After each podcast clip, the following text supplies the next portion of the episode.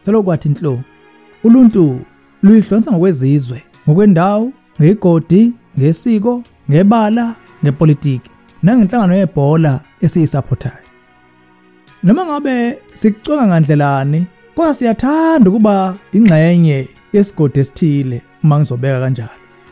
Angiqale ngibingelele ngithokoze kakhulu kuba sibe ndawonye futhi engosini efresh ngingusibolo BT Ngema ongumlomo kaBennett Diamond weChristianity Works. Futhi ubuzwe kumbe lesi sigodo oyibiza ngaso uye ufune ukuba ukuvikele kungabikho umuntu ofuna ukuzophuca okungokwakho ozodla ihlabathi lakho. Ngoba phela ekugcineni ngifanele ukuba yimi kongokwami kokuyimi. Ubuzwe busho njalo.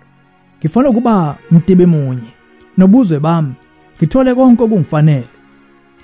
Ngakho ngakubuza namhlanje ukuthi buzwe buni? Oyingxenye yabo empilweni. Umbuzo wesibili lobo bulunga bobuzwe bakho bunomthelo njani ebudlaneni bakho noNkulunkulu? Umfundisi nombhalo wasemelika uDale Partridge ukubeka kanje.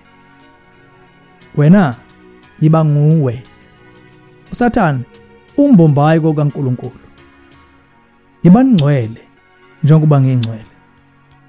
Angifuni ukuba yimi. Kwabiza ukuba uNkulunkulu angisindise ekubeni yimi. Ngimi noPaul owathi lapho kwabaseGalatia 2 verse 20 ngibethelwe kanye noKristu. Akuseyimi ophilayo kepha uKristu phila kimi kodwa ukuphila kuphila kalokhu enyameni. Ngikuphila ngokukholwa okukholwa indodana kaNkuluNkulu eyangithandayo yayinikela ngenxa yami. uPatrick. Iphuzu lakhe lapha futhi ngicabanga ukuthi lihle. Uchaza ukuthi baningi emhlabeni abayibiza ngabakaNkuluNkulu kodwa izinto zomhlaba ezenza bagcine belahlekelwa uqobo lwabayikho kuye. Umuntu athi ngingowale enhlangano yezepolitiki ngikholwa kulolu hlobo lwenkululeko ngobulili bami lobu yilokho engikho akube ngamagama wajwayelelayo ukwezwa na kanjani kodwa uma ukholwa nguJesu yazi lokhu weza ukuzokusindisa kulokho wawuyikhona.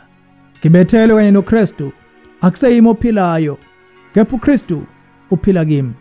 Ngavuma ubuzwe bakho bukuphuce lokho.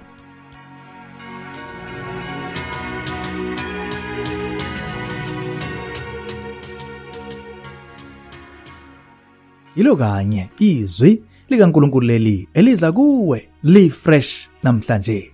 Le devotion mofuna ukuyithola yona suku zonke sithumele iWhatsApp kwinombolo yethu 067 706 0077.